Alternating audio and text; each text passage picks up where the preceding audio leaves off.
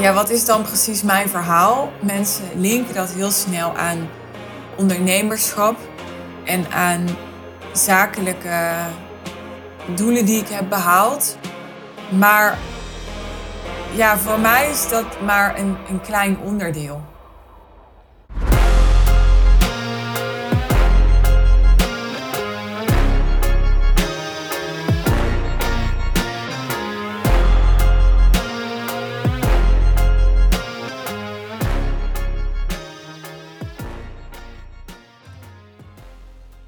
Dit is aflevering 3 van het drieluik dat ik voor je aan het maken ben. In de eerste aflevering ging het over mijn grootste investering in tijd tot nu toe.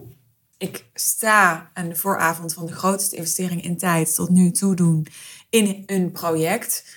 Waarom ik dat doe en waarom ik dat spannend vind en hoe ik daarover denk, dat hoor je in um, aflevering 331. In de tweede aflevering van het drieluik, dat is aflevering 332 heb ik het over uh, hoe ik tot de keuze voor een nieuwe coach kwam om mij uh, bij dat project te begeleiden. Ik dacht, laat ik gewoon eens delen hoe ja, bij mij een hulpvraag ontstaat en hoe ik selecteer en waar ik op let en, en hoe bij mij een proces gaat naar uh, de keuze voor een mentor of een, coach of een um, adviseur, een expert wil natuurlijk niet zo zeggen dat het in mijn leven altijd zo gaat als ik in die vorige aflevering beschrijf. Uh, dit was een voorbeeld waarmee ik je wellicht inspireer om ja, het misschien anders aan te pakken dan dat jij gewend bent om te doen. Gewoon omdat je eens hoort hoe een ander het aanpakt, hoe ik uh, naar dingen kijk. En nou, in deze derde aflevering van dit drieluik ga ik het hebben over uh, ja, waar ik beloofd had het in deze aflevering over te hebben. En dat is waarover mijn boek zal gaan en uh, waarom ik het boek wil maken. Die aflevering heb ik de afgelopen tijd al vaak gekregen van, ja, waar uh, zal dat boek dan over gaan? Nou, ik wist al jaren, ik denk al voordat ik deze business had, dat ik um, op een dag een boek wilde schrijven, een soort um, ja, autobiografie maar er zullen wel allemaal regeltjes zitten aan wanneer iets een autobiografie is. En ik weet helemaal niet of ik aan die regeltjes ga voldoen. Maar ik wil in ieder geval een, mijn, levensverhaal opschrijven. En dat was ook iets wat ik uh, per definitie altijd vooruit schoof. En misschien dat ik daarom ook wel nooit concretere plannen heb gemaakt voor het schrijven van een boek. Omdat ik wist als ik een boek schrijf, dan wil ik mijn levensverhaal opschrijven. En het voelde altijd gewoon best wel jong en vroeg om dat te doen. Ik dacht, hè, uh, we're just getting started. Ik heb nooit serieus overwogen om een, een boek te schrijven over het high-end business model. Gewoon omdat het eigenlijk niet zo in me op is gekomen. Omdat ik uh, ja, andere kanalen uh, heb gehad waar ik me op gefocust heb. Waaronder deze podcast, maar ook social media.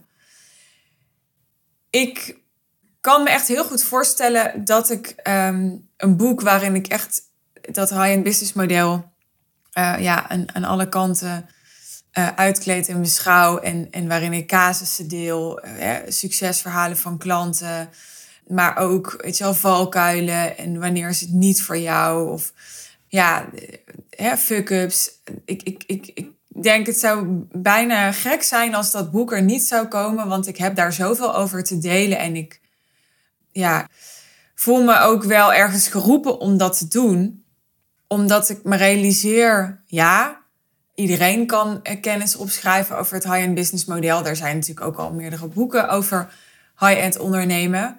Maar niet iedereen heeft de ervaring die ik heb en misschien wel niemand. En ik zeg niet dat er niet anderen zijn die ook ervaring hebben, maar ze hebben niet mijn ervaring het, het, het pad dat ik heb afgelegd en de, de, ja, de klanten die ik heb gehad en hoe ik mijn bedrijf daarmee heb opgebouwd. En um, ik denk ook de, de snelheid waarmee ik stappen heb gezet en zo, dat, dat, dat staat echt wel op zichzelf. En ik vind eigenlijk wel dat dat een, een, nou, een boek verdient, vind ik een beetje raar om te zeggen. Maar ik denk gewoon dat ik daar uh, veel in te bieden heb. Omdat is echt gestructureerd, goed uitgewerkt en, en ook met voldoende diepgang te delen. Want ik heb er natuurlijk heel veel over gedeeld in mijn marketing, waaronder deze podcast nogmaals. Maar het is allemaal heel gefragmenteerd en spontaan geweest. En dat is voor mij heel iets anders dan echt als een, een rond verhaal met een kop en een staart. In een soort stappen ja, goed doordacht opgeschreven in een boek dat vervolgens ook echt uh, vereeuwigd is. Maar voor nu ja, is het dus mijn intentie om. Ik vind levensverhaal best wel een groot woord. Want nou ja, misschien word ik wel 90 en dan heb ik pas een derde erop zitten. Dus dan is het een beetje gek ook, vind ik, om over levensverhaal te schrijven. Hoewel je natuurlijk altijd kunt schrijven over je leven tot nu toe. Maar ik, in mijn hoofd is het mijn verhaal. Dus misschien niet mijn levensverhaal, maar ik wil mijn verhaal delen.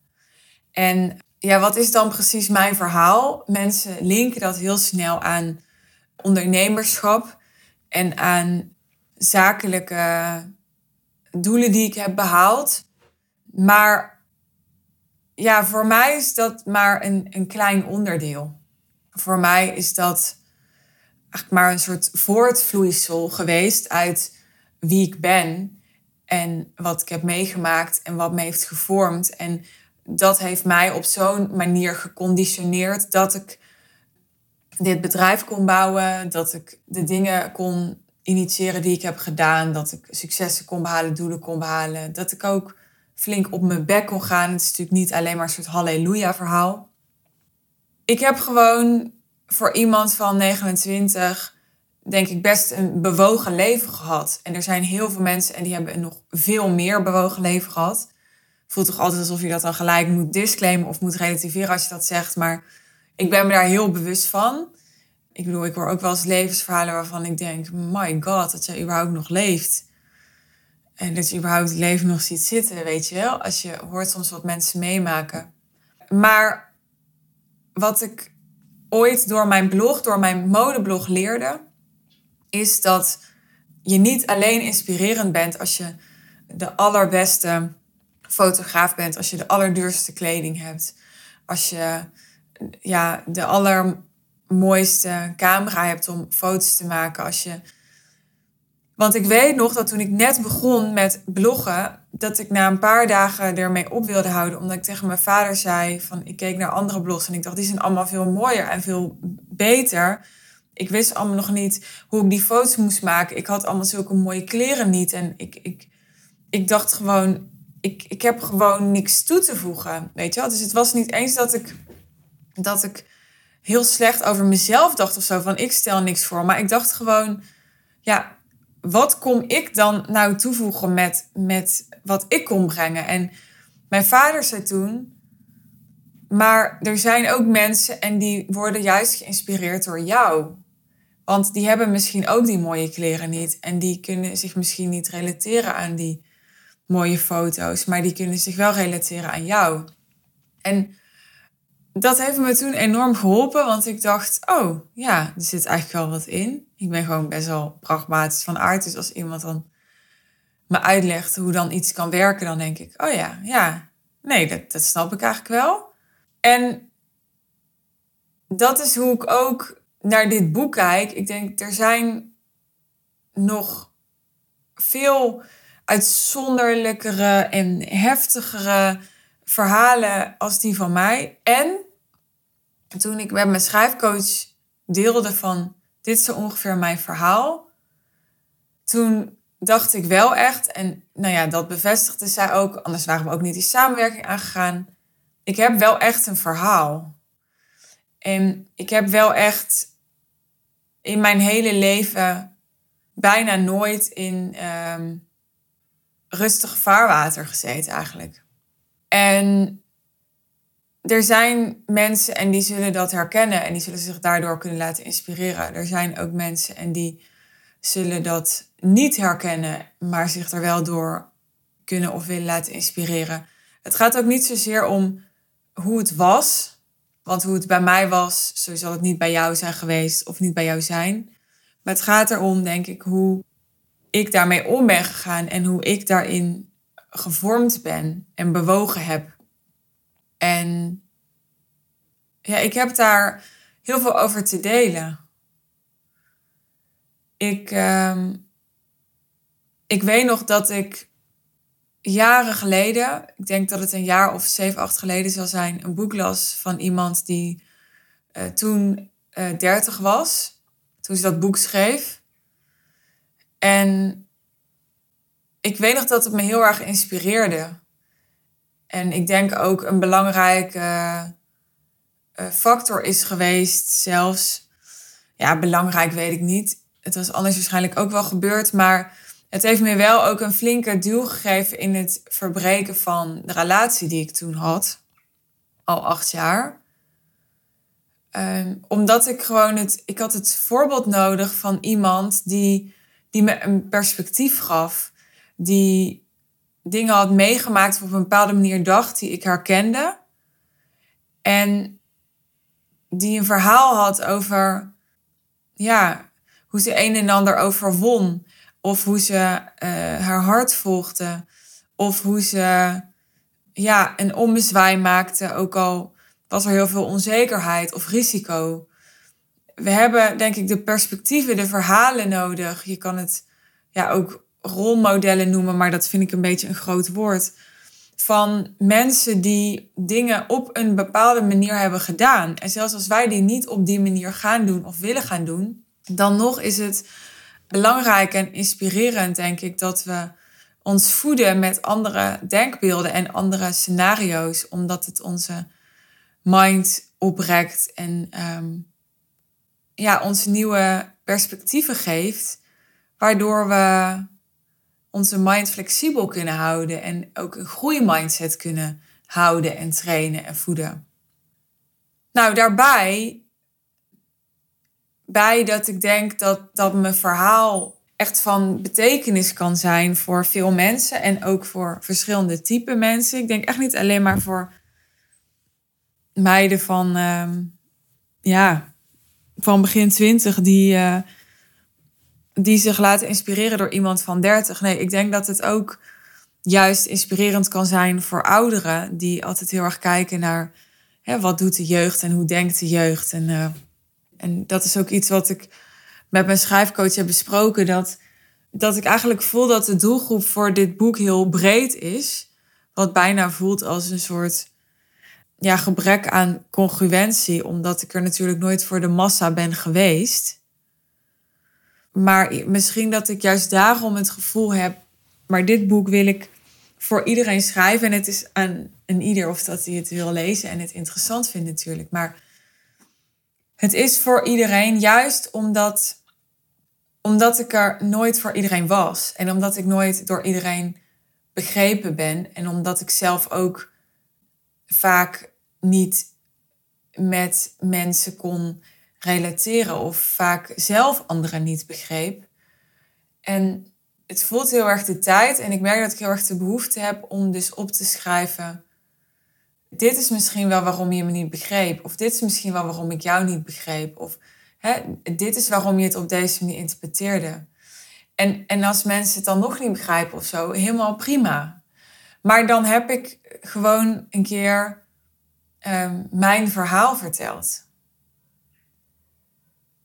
En daar, dat, het voelt alsof ik daar zo aan toe ben, omdat er inmiddels zoveel lagen zitten in mijn verhaal. Dat, dat als ik nu een podcast opneem of nu iemand ontmoet en ik moet dan ja, zeggen wat ik doe of vertellen waar ik voor sta, dan, dan kan ik natuurlijk dat doen in een paar zinnen.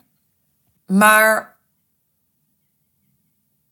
daar ontbreekt dan altijd een zekere mate van gelaagdheid en, en diepgang in. En er hoeft niet in elk contact en in elke situatie gelaagdheid en diepgang te zijn. Ik bedoel, dat zou ook heel erg onpraktisch zijn als we hè, met de cashier in de supermarkt altijd per se diepgang moeten hebben. Dus dat hoeft helemaal niet. Maar ik vind het wel heel fijn om te kunnen zeggen, om de mogelijkheid te hebben: hier, lees het boek maar. En misschien straks wel een, een luisterboek of zo, een audioboek. Um, dit is het. En als je het dan niet begrijpt of dan niet aantrekkelijk vindt, of het is dan niks voor jou, of je vindt mij dan stom of zo, dan, dan helemaal goed. Maar dit is mijn verhaal.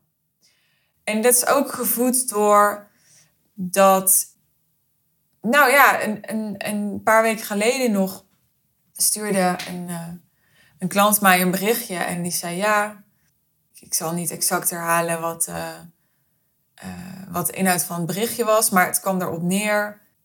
Ik hoor steeds heftigere verhalen over jou. En zij zei, ja, ik wil gewoon dat je weet dat die verhalen er zijn, ook al kan je er niks mee of wil je er niks mee. En uh, het is inderdaad zo dat als je zo'n berichtje krijgt, dan, ja, ik denk daar heel even over na en dan denk ik, ja, wat kan ik hiermee of wat wil ik hiermee?